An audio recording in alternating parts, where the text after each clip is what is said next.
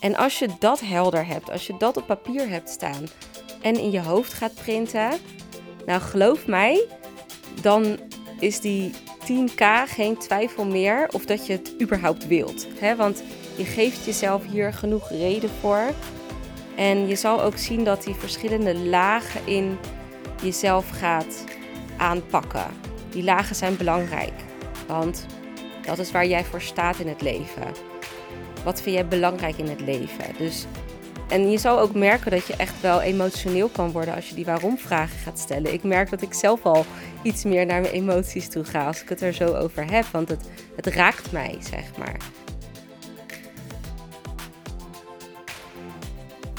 Welkom bij De Weg naar 1 miljoen. Mijn naam is Janine Versteeg en die 1 miljoen op de bankrekening, dat is mijn ultieme doel.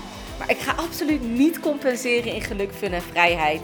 In deze podcast deel ik met jou hoe jij als vrouwelijke online onderneemster ook big bold brave moves maakt om zo snel mogelijk die enorme overvloed te gaan ervaren. Heel veel luisterplezier.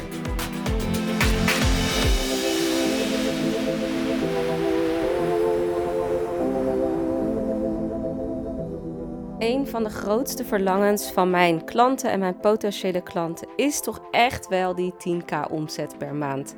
En dan natuurlijk niet met hele grote overheadkosten. In deze aflevering ga ik het daarom ook met jullie hebben over die 10k roadmap. Dus wat moet je doen om die 10k omzet per maand te gaan draaien? Ik ga hierin met je delen wat je aan inner work mag doen om naar die 10k te gaan. Hoe je je doelen kan zetten om ook echt daadwerkelijk bij die 10k omzet te komen. En mijn beste marketing en branding tips voor jou. Nou, dan ga ik beginnen met het inner work, want dat is voor mij ook wel heel belangrijk geweest in mijn reis hierheen. Ik moest altijd eerst mijn inner work doen voordat er pas iets uit mijn handen kwam. Voor sommigen werkt dit niet zo, sommigen die kunnen direct in de actiestand en die gaan. En dat is heel erg prettig voor mij. Ik ben echt net zo'n diesel. Die moet even lekker op gang komen voordat ik ook echt daadwerkelijk tot actie overga. Want er gaat bij mij in mijn hoofd gewoon best veel, veel om. Wat zijn dan de dingen waar je op moet letten op het moment dat je dit echt wilt? Want heel veel mensen roepen wel dat ze het willen, maar willen ze het ook echt? En willen ze ook echt daadwerkelijk die angsten aankijken en de moeilijke dingen doen? Hè? Nou, de eerste is wat mij eigenlijk zeker weten liet slagen, was dat ik het zeker wist. Ik wist het. Ik wist zeker dat ik het ging doen. Of het me nou tien jaar ging kosten, of één jaar of geen jaar, dat maakte niet uit. Ik wist zeker dat ik het ging doen. En het wordt niet vanzelf in je schoot geworpen. Ik spreek heel veel vrouwen die verlangen naar de 10k.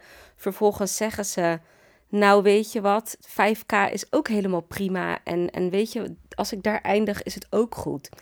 Ja, dan weet je dus niet zeker dat je het kan. En dan is je doel dus ook niet heel duidelijk en helder. Kijk, ik ben ervan overtuigd dat ik het ging doen omdat ik ook geen andere optie had. Ik verdiende op het moment dat ik voor een baas werkte 3500 euro netto. En om als ondernemer 3500 netto over te houden, want hè, bij een werkgever krijg je pensioen. Als je ziek bent, is er een verzekering. Er is van alles en nog wat. Ik heb geen extra kosten. Sterker nog, mijn reiskosten worden vergoed. Die komen er nog bovenop. Hè, en om dat dus ook te verdienen als ondernemer, moest ik echt wel naar die 10k gaan. Want je hebt gewoon wat kosten van je bedrijf. Je hebt ook misschien iemand nodig die je gaat helpen. Je hebt ook al die andere kosten, zoals verzekeringen en je pensioen opbouwen, wil je ook doen als je dat al niet doet natuurlijk. Hè? Laten we dat ook voorop stellen.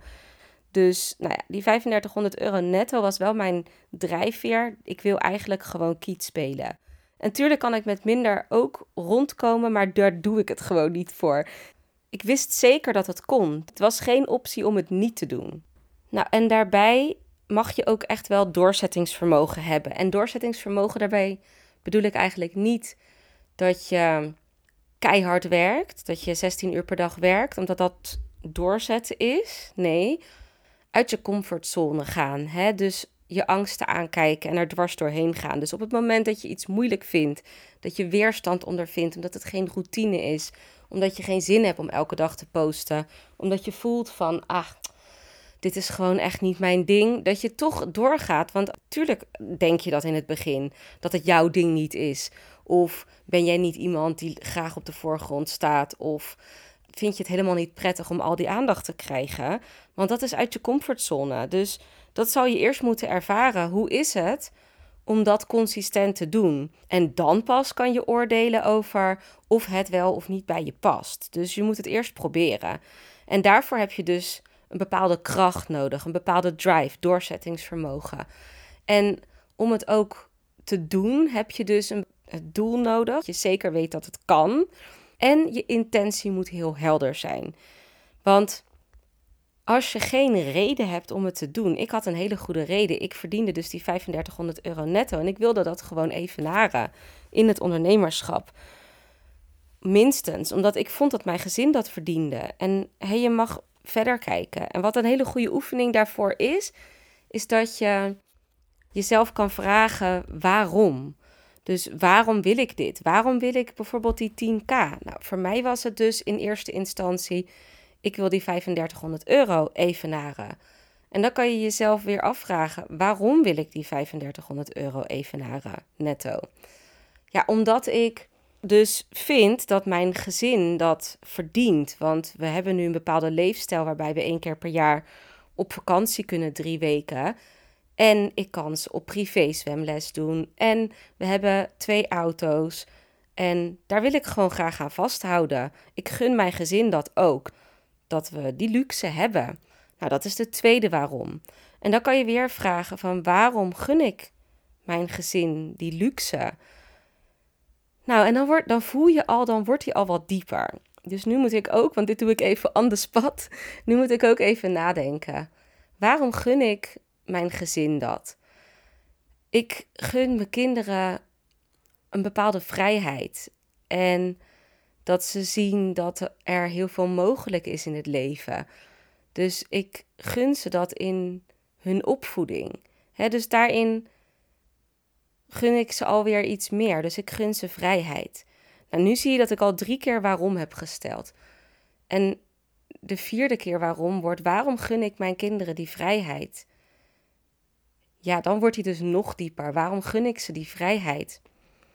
Omdat ik ze graag laat zien wat er allemaal mogelijk is in het leven. Omdat ik wil dat ze de meest gelukkige versie worden en dat ze keuzes kunnen maken. Dat ze zelf kunnen kiezen wat ze willen worden en dat ze zelf kunnen kiezen wat ze willen doen in hun leven en dat ze daar geen beperkingen in voelen. Dus zo, zo, zie je dat ik steeds dieper ga. Nou, deze waarom-vraag mag je jezelf zeven keer vragen. En als je dat helder hebt, als je dat op papier hebt staan en in je hoofd gaat printen, nou geloof mij, dan is die 10k geen twijfel meer of dat je het überhaupt wilt. Hè? Want je geeft jezelf hier genoeg reden voor. En je zal ook zien dat die verschillende lagen in jezelf gaat aanpakken. Die lagen zijn belangrijk, want dat is waar jij voor staat in het leven. Wat vind jij belangrijk in het leven? Dus en je zal ook merken dat je echt wel emotioneel kan worden als je die waarom-vragen gaat stellen. Ik merk dat ik zelf al iets meer naar mijn emoties toe ga als ik het er zo over heb, want het, het raakt mij, zeg maar.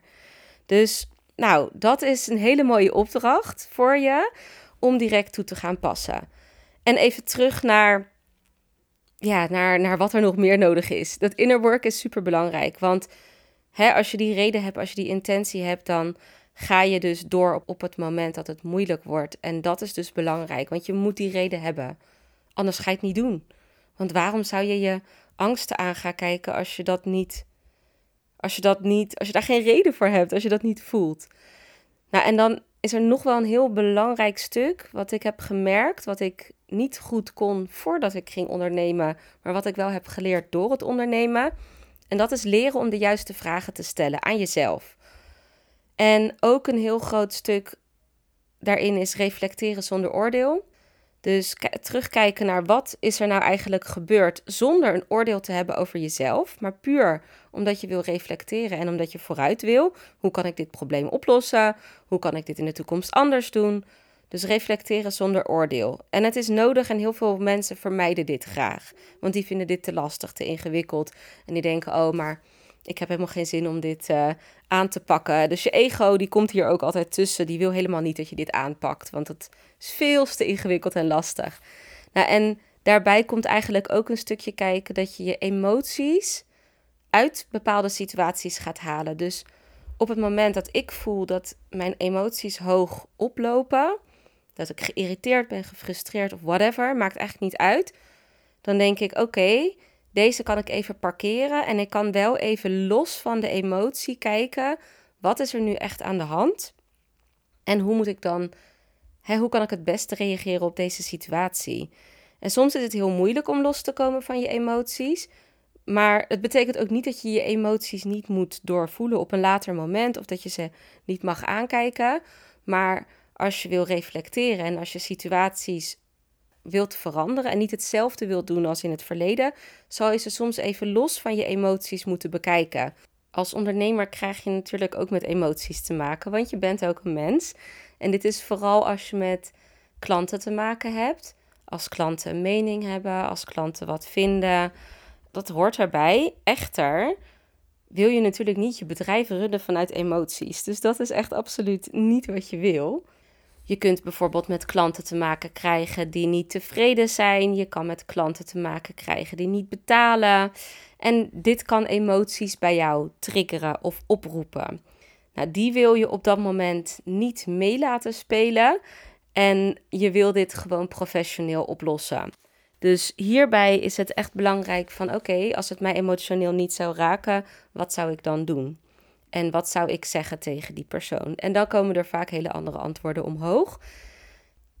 En wat ook echt mij heeft geholpen naar die 10k is om alles te zien als leermogelijkheid. Dus die gefaalde lanceringen, de uh, mensen die afzeggen, dat doet heel veel met je. Maar ik zie alles als leermoment en niet als moment om mezelf heel zielig te gaan vinden, want dat heeft helemaal geen zin. Dus ik heb natuurlijk ook echt wel gehad dat mensen in één keer afzeiden terwijl ik erop had gerekend. En in het begin, ja, ben je daardoor eventjes van slag. Maar ik zie dit als leermoment. Wat heb ik hier niet goed gedaan? Wat had ik anders kunnen doen? Heb ik uh, dit gesprek niet goed aangepakt? En daardoor ben ik echt enorm gegroeid in wat ik doe. En je wil hier dus ook echt diepgang in krijgen in het doorgronden van je eigen gedrag. En het concreet maken met de nodige actiestappen. Wat is er dan wel nodig? Dus ja, je voelt emoties, maar dat staat los van wat je als actiestappen gaat uitvoeren. Dat is echt wel iets wat mij enorm heeft geholpen, of snel heeft geholpen eigenlijk naar die 10k omzet. En wat dan ook heel belangrijk is, als je die 10k omzet wilt, is dat jij een aanbod hebt. Ja, de, denk je, natuurlijk moet ik een aanbod hebben. Maar je wil een aanbod hebben die echt mega aligned is met jou. Ik heb wel heel vaak gezien, echt heel vaak, zowel bij mezelf als bij mijn klanten. Als je het niet voelt, ga je het niet verkopen. Of je kan het wel verkopen, maar je verkoopt het gewoon veel slechter. Dus als je een heel aligned aanbod hebt, dan ga je het gewoon echt veel beter verkopen.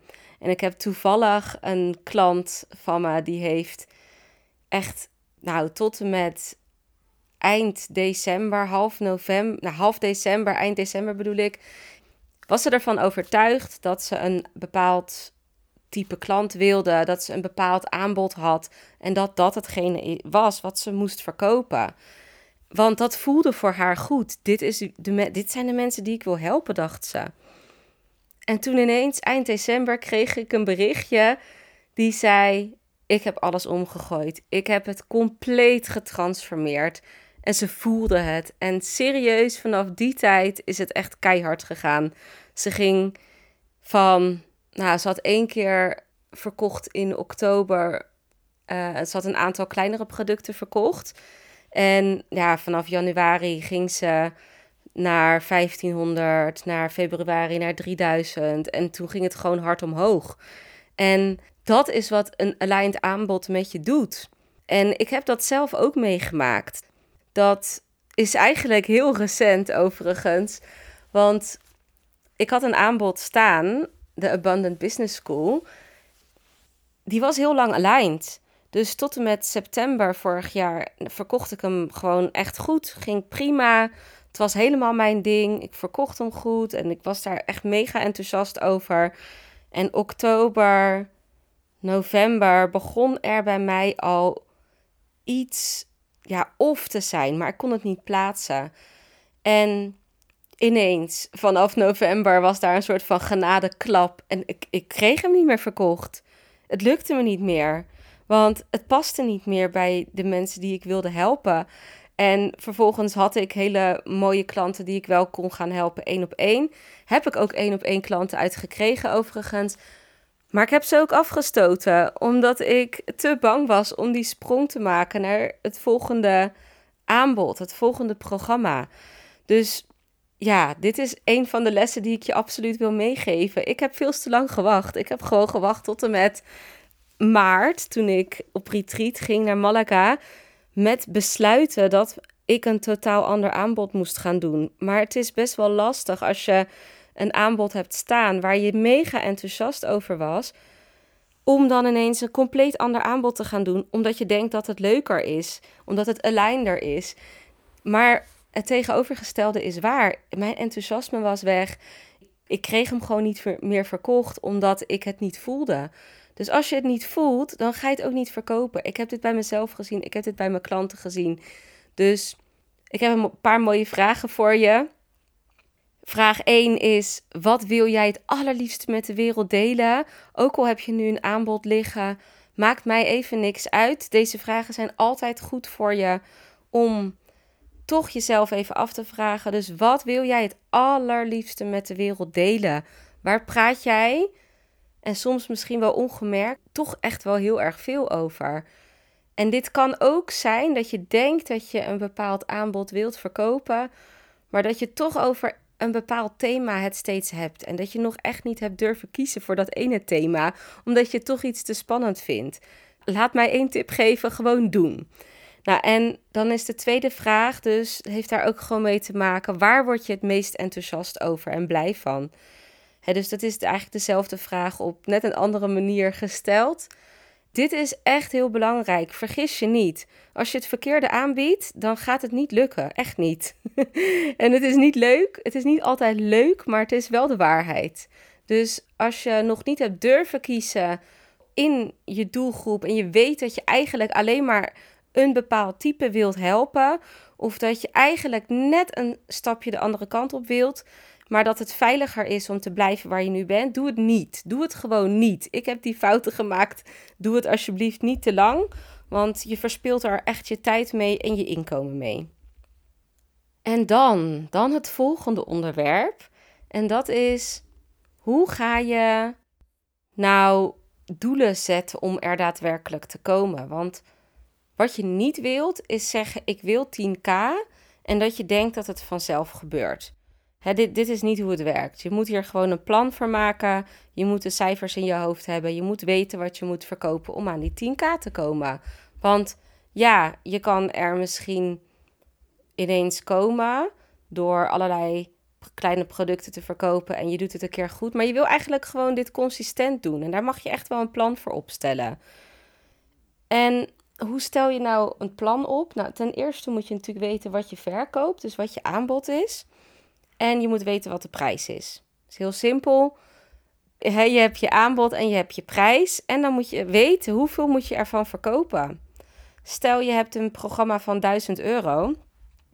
Moet je hem 10, 10 keer verkopen iedere maand. That's it. Of stel je hebt een programma van 100 euro. Ja, dan moet je hem heel veel vaker gaan verkopen. En dat lukt niet via je eigen profiel bijvoorbeeld. Als je een programma van 100 euro wilt verkopen en je hebt nog. Ligt natuurlijk een beetje aan. Als je een heel groot publiek hebt. Ik heb ook wel eens iemand gehad die had 200.000 volgers op de Instagram. Ja, dan zeg ik: oké, dan werkt het wel om een programma van 100 euro te verkopen. Maar dan nog, dan nog zul je merken om iedere maand zoveel programma's te gaan verkopen. Want je zal er, nou, om 1000 euro te verdienen moet je er 10 verkopen. Dus om er 10k om te zetten, moet je er 100 verkopen. En om iedere maand 100 klanten te maken, ja, dat lukt niet uh, zo 1, 2, 3 als je niet een groot publiek hebt. Het kan wel als je gaat adverteren. Maar dan zit je dus weer met de advertentiekosten. En dat is dus een keuze. En dat, dat is ook helemaal prima, uiteraard. Dus dat kan. Maar realiseer je dat dat dan je strategie moet zijn. En dat je dingen moet automatiseren. En dat je niet 100 klanten één op één wil helpen. Want dan word je knettergek. want je hebt ook gewoon nog andere activiteiten te doen dan alleen maar je klanten helpen. Dus hè, dit is heel simpel. Je hebt gewoon een prijs, je hebt je aanbod. Hoeveel moet je ervan verkopen? En wat ik dan doe, is dat we kijken, nou, hoeveel moet je ervan verkopen? Stel, je hebt een high-end aanbod, 5k programma, die wil je twee keer verkopen in de maand. Hoeveel salesgesprekken moet je dan voeren? Hoeveel mensen zeggen in een salesgesprek ja? Nou, 1 op de 3 mensen, 1 op de 5 mensen, ligt er een beetje aan hoe goed je sales skills zijn, zeggen ja. Het kan ook zijn dat het 1 op de 10 is in het begin. En dan weet je dus, als je twee klanten wil hebben en het is 1 op de 10, zal je 20 gesprekken moeten voeren. En je weet ook, als het 1 op de 3 is, zal je 6 gesprekken moeten voeren. Salesgesprek heb ik het over, hè? En dat ligt ook een beetje aan hoe goed jouw salesgesprek gaat. Ligt ook een beetje aan en hoe voer je hem en hoe is het selectieproces aan de voorkant. Want als je daar heel streng in bent, dan zal je niet met iedereen praten, ben je niet met iedereen je tijd aan het verdoen. Ben je net aan het beginnen, zou ik zeggen, voer gewoon vooral veel meer salesgesprekken, zodat je weet wat je moet gaan zeggen. Maar dan zal je vaker een nee krijgen. Dus dan kan je aan de voorkant sneller zeggen: hey, we gaan een gesprek voeren. Maar aan de achterkant zal je dan minder vaak een ja krijgen. dus dat zijn keuzes die je mag overwegen. Maar je moet wel weten van hoeveel mensen moet ik spreken voor een ja. En dat is gewoon een kwestie van doen. Dus dat is gewoon een kwestie van salesgesprekken regelen, fixen. En die gaan voeren en kijken in de cijfers gewoon. Wanneer zegt iemand ja? Hoeveel procent zegt ja? Dat geeft dus al een richtlijn van hoeveel salesgesprekken je moet hebben. Nou, en vervolgens ga je dus weer een stapje lager. Je gaat kijken hoeveel mensen moet ik spreken voordat ik een salesgesprek kan gaan inplannen. En hier wordt het vaak voor veel mensen alweer wat lastiger, want mensen zijn vaak niet bereid om de activiteiten te doen om die salesgesprekken in te plannen. En die salesgesprekken gelden overigens alleen maar voor als je een high-end product hebt, dus vanaf een bepaalde prijs.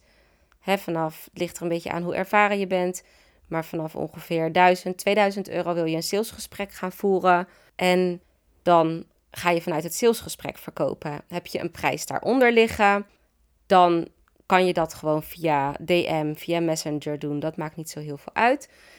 Maar dan moet je dus ook weten hoeveel mensen moet ik spreken in Messenger of in DM voordat ik een verkoop doe. Dus of het nou een salesgesprek is of dat je een verkoop doet, je moet weten hoeveel mensen je ongeveer spreekt. Nou, toen ik in netwerkmarketing werkte, teachte ik dit ook aan iedereen uit mijn team. En daar kwam echt wel een gemiddelde uit van 1 op de 10, 1 op de 20 mensen in Messenger die vraagt naar de producten die koopt ook daadwerkelijk. Nou, als ze vragen naar de producten was het meestal 1 op de 10. Anders werd het al snel 1 op de 20. Dus dan moest je het gesprek iets meer sturen. Maar wat dan de bedoeling is, is dat je dus die gesprekken gaat voeren. En dat je dus een aantal gesprekken hebt.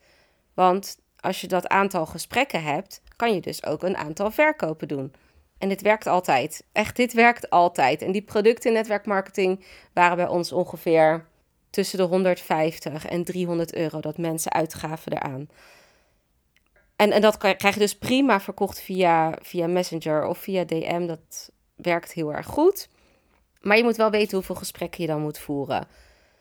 En dan is het kijken van oké, als ik zoveel gesprekken moet voeren, welke activiteiten moet ik doen om die gesprekken op gang te krijgen?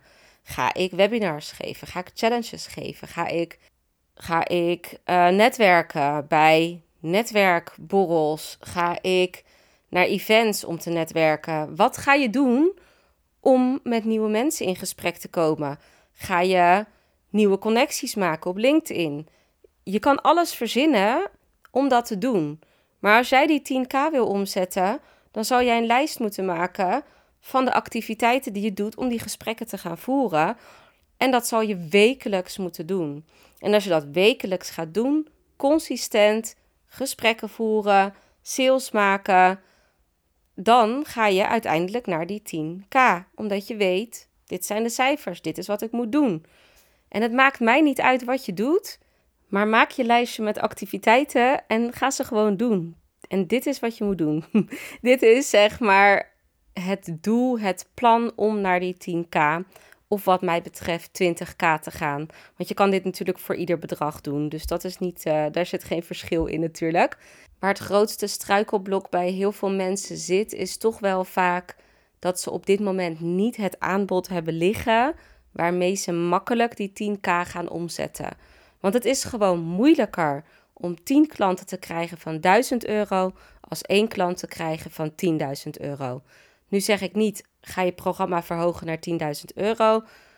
Maar de reden dat je waarschijnlijk geen programma verkoopt van 10.000 euro is omdat jij ten eerste het jezelf niet waard vindt. Jij vindt de waarde die jij levert niet 10k waard. En ten tweede vind je het misschien te eng om het aan de juiste doelgroep te verkopen die er 10k voor zou betalen. Of je vindt de prijs gewoon veel te hoog om te vragen en vind je doodeng. Maar of jij een programma kan ontwikkelen wat 10k waard is, daar twijfel ik eigenlijk niet aan. Want ik geloof heilig erin dat er in iedereen zo'n programma zit. Er is niemand die niet een programma kan verzinnen die 10k waard is en die, die niet de skills daarvoor zou hebben.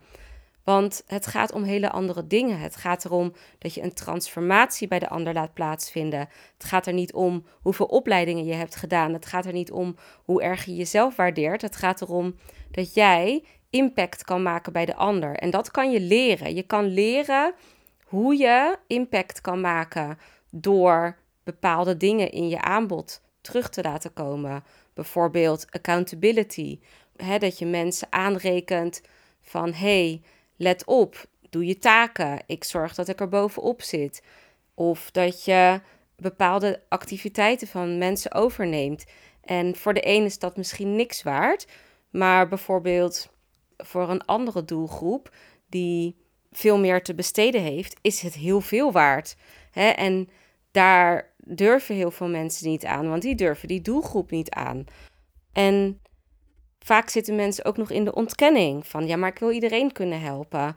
En heel vaak komen mensen er later achter, maar ik wil helemaal niet diegene helpen die niet geholpen wil worden. En dat snap je wel als ik dit zo tegen je zeg. Maar het realiseren dat als je kiest voor de mensen die klaar zijn voor transformatie, die klaar zijn om te investeren, dan kan je dus ook een hogere investering vragen aan mensen. Want dat zijn de mensen die het het hardste nodig hebben. En dat zijn de mensen die, die het er ook voor over hebben, als het ware. En ja, dat ligt toch bij de mensen die iets meer te besteden hebben, vaak. Of de mensen die, bijvoorbeeld, stel hè, je wil een maagverkleining doen. En er is nog een andere optie zonder maagverkleining en jouw expertise helpt daarbij. Zou je daar niet gewoon ook 2000 euro aan uit willen geven als je daarmee die maagverkleining voorkomt? En het gaat op een natuurlijke manier. Dus het is maar net waar ligt de prioriteit. Hoe belangrijk vinden mensen dit? En die maagverkleining voor die CEO van een bedrijf die geld misloopt omdat hij vaak moe is of zo. Doordat hij uh, te veel overgewicht heeft en doordat hij niet sportief is of whatever. Die zal er meer voor over hebben als iemand die in de bijstand zit. Ja, zo simpel is het gewoon. En hoe graag je het ook iemand gunt die in de bijstand zit, voor diegene is het gewoon aantrekkelijker om die maagverkleining te nemen, omdat dat dan weer wordt vergoed door de verzekering, eventueel. Ik heb hier geen verstand van overigens, dus als ik helemaal fout zit met die vergoeding, het gaat even om de demonstratie. Maar die persoon zal eerder kiezen voor de wegen die gratis zijn, want het is nou eenmaal zo. Dus als ondernemer is het gewoon niet interessant om je op bepaalde doelgroepen te richten. Nou is dit heel zwart-wit er zit natuurlijk nog heel veel in die lagen ertussen. Maar je zal dus ook zien dat hoe hoger je daarin komt, dus hoe hoger, hoe meer iemand te besteden heeft, hoe meer iemand wil uitgeven, hoe gemotiveerder vaak iemand is om ook daadwerkelijk dit via de alternatieve routes te nemen. En dat is dan weer vaak via ons coaches, healers, trainers die daarbij kunnen helpen. Dus waarom zou je je richten op mensen die niet op deze manier echt geholpen willen worden? Want ze willen ook hè, geen geld daaraan uitgeven. Want dat geld is voor hun gewoon vele malen belangrijker om dat te besteden aan hun gezin. Om hun kinderen eventueel happy te maken met een keer een dagje uit, wat ze normaal al moeilijk kunnen doen. En dat is ook logisch. Ik zou dat ook doen op dat moment. Ik zou ook liever mijn geld uitgeven aan mijn kinderen of vakantie of iets anders als dat überhaupt zou kunnen, zeg maar. En niet aan allemaal aan mezelf. Maar de mensen die wel geld te besteden hebben, die gaan erover nadenken: waar kan ik het nog meer aan uitgeven? En die willen iets luxere dingen, zoals de alternatieve routes voor zorg, et cetera. Nou, even genoeg over de prijs en het aanbod. Ik ga nog even mijn vijf beste branding en marketing tips met jou delen om echt bij die 10k te komen. De eerste tip is: het moet echt zijn. Het moet real zijn. Je moet echt niet praten over iets waarvan je denkt dat de ander dat wil horen. Tuurlijk zijn dat ook je visies en meningen die anderen willen horen, maar je moet niet gemaakt denken van, oh weet je, dit is wat anderen willen horen. Ik heb liever dat je gewoon gaat praten over wat jou interesseert en wat jij leuk vindt en waar, hoe jij ergens over denkt en wat er echt in jouw leven gebeurt. En al dat soort dingen, die zijn interessant. Echt die, dat kijk je achter de schermen. Echt dat stuk, dat vinden mensen leuk. De real you. En ook hoe jij echt bent. Dus of je grapjes maakt of dat je serieus bent. Mensen die horen dat echt wel. Dus ik zou zeggen, ben je een keer boos en gefrustreerd? Zeg het gewoon, weet je? Who cares? Fuck it gewoon. Nou, en tip nummer twee is: denk echt letterlijk in transformaties, in pijn en verlangen, in resultaten. Want ik hoor dit zo verschrikkelijk vaak. Mensen praten over hun methode. Dit is de methode die ik gebruik. En ik weet het, hier word je mee doodgegooid. Maar dit is zo, zo, zo belangrijk. Je valt zo makkelijk terug in, in het stukje dat je denkt: oh, dit is interessant, weet je. Want het, daar gaat het helemaal niet over. Weet je, ja, tuurlijk gaat het daar ook over. Mensen willen wel weten hè, wat je doet en of wat je doet, of dat dat voor hun interessant is. Maar Waar het echt om gaat, is de verhalen. Dus vertel ook verhalen. Vertel ook over de dingen die je meemaakt. Over waar je nu staat, waar je stond, maar ook van je klanten. Die transformaties, dat is wat ik ook altijd mega interessant vind. En dat is ook waar ik op aantrek bij anderen. En dat is ook waar mensen aantrekken bij mij.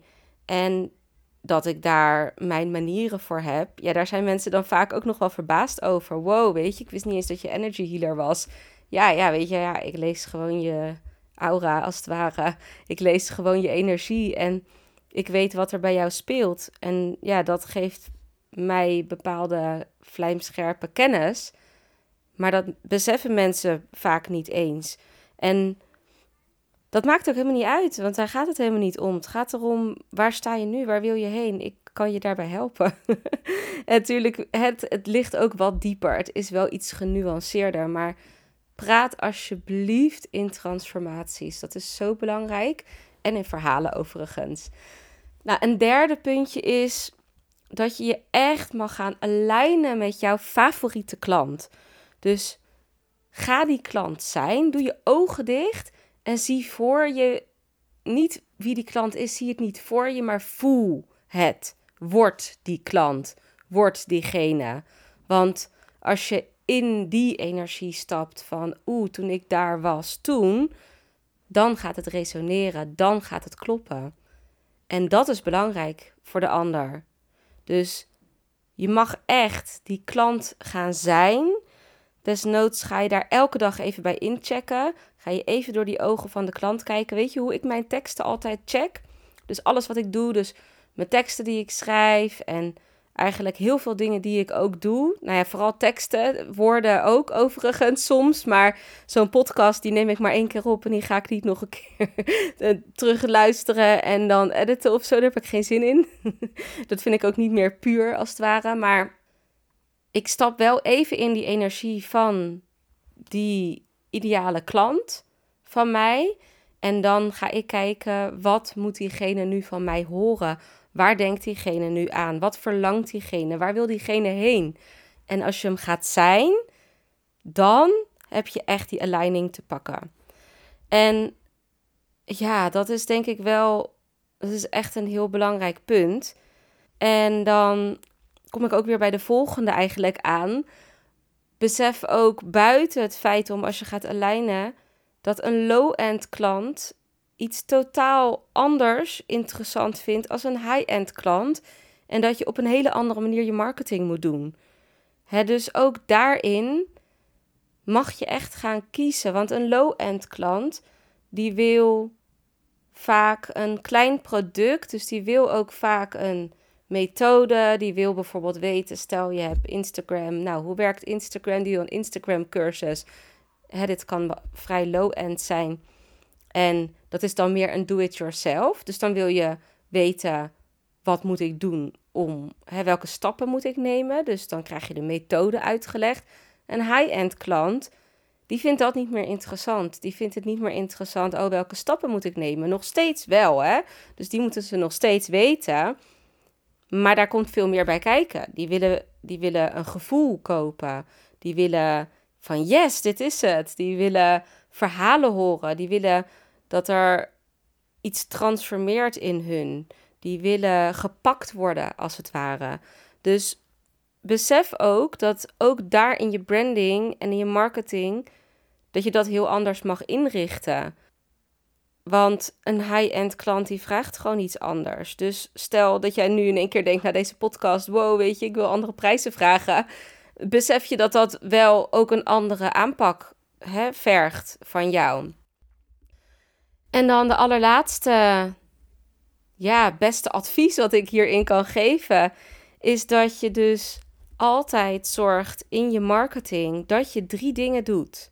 Eén, bereik elke week nieuwe mensen en netwerk. Twee, zorg dat je waarde levert via je content, of dat nou geschreven content is, video, podcast, audio dus. Maakt eigenlijk niet uit. Maar je gaat waarde leveren.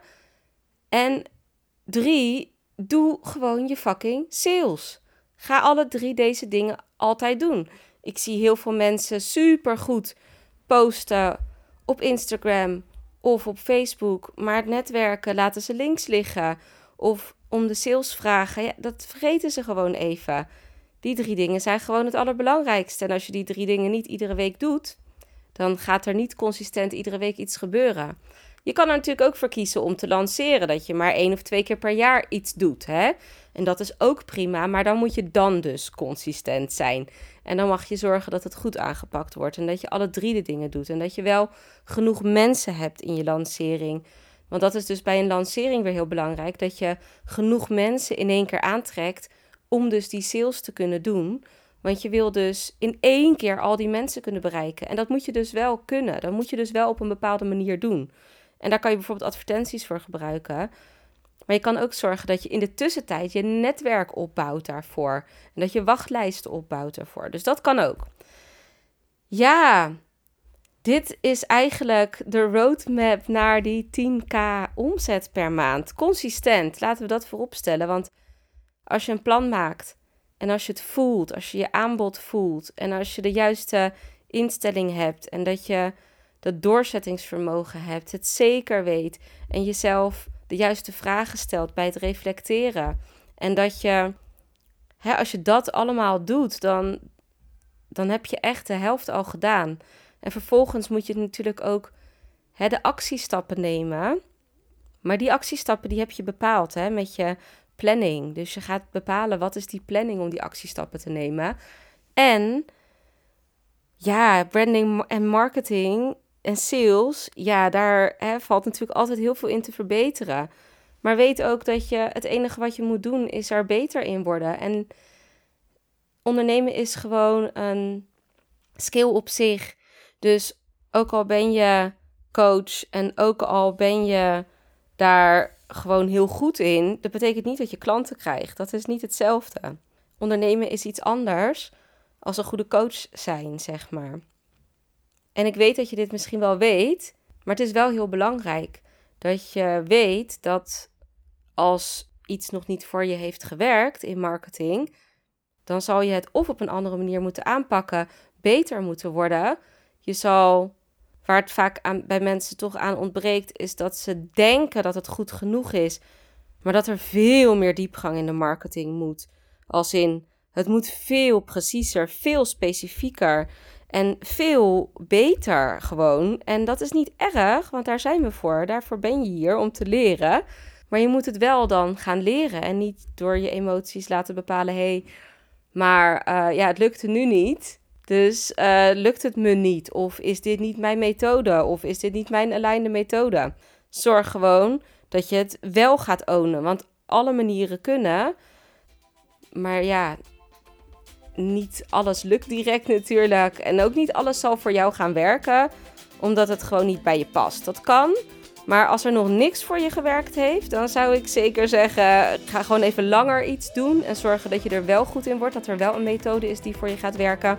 En als je denkt, nou, mijn methode op dit moment is gewoon nog best wel zwaar en lastig. Weet dan dat er voor jou een methode is die wel heel goed bij jou past en werkt. En zolang je die nog niet hebt gevonden, zou ik zeggen: hou aan wat tot nu toe werkt. Maar ga op zoek naar de andere manier die beter voor jou werkt. Want die is er absoluut ook. Hè, voor iedereen is een methode die enorm goed werkt.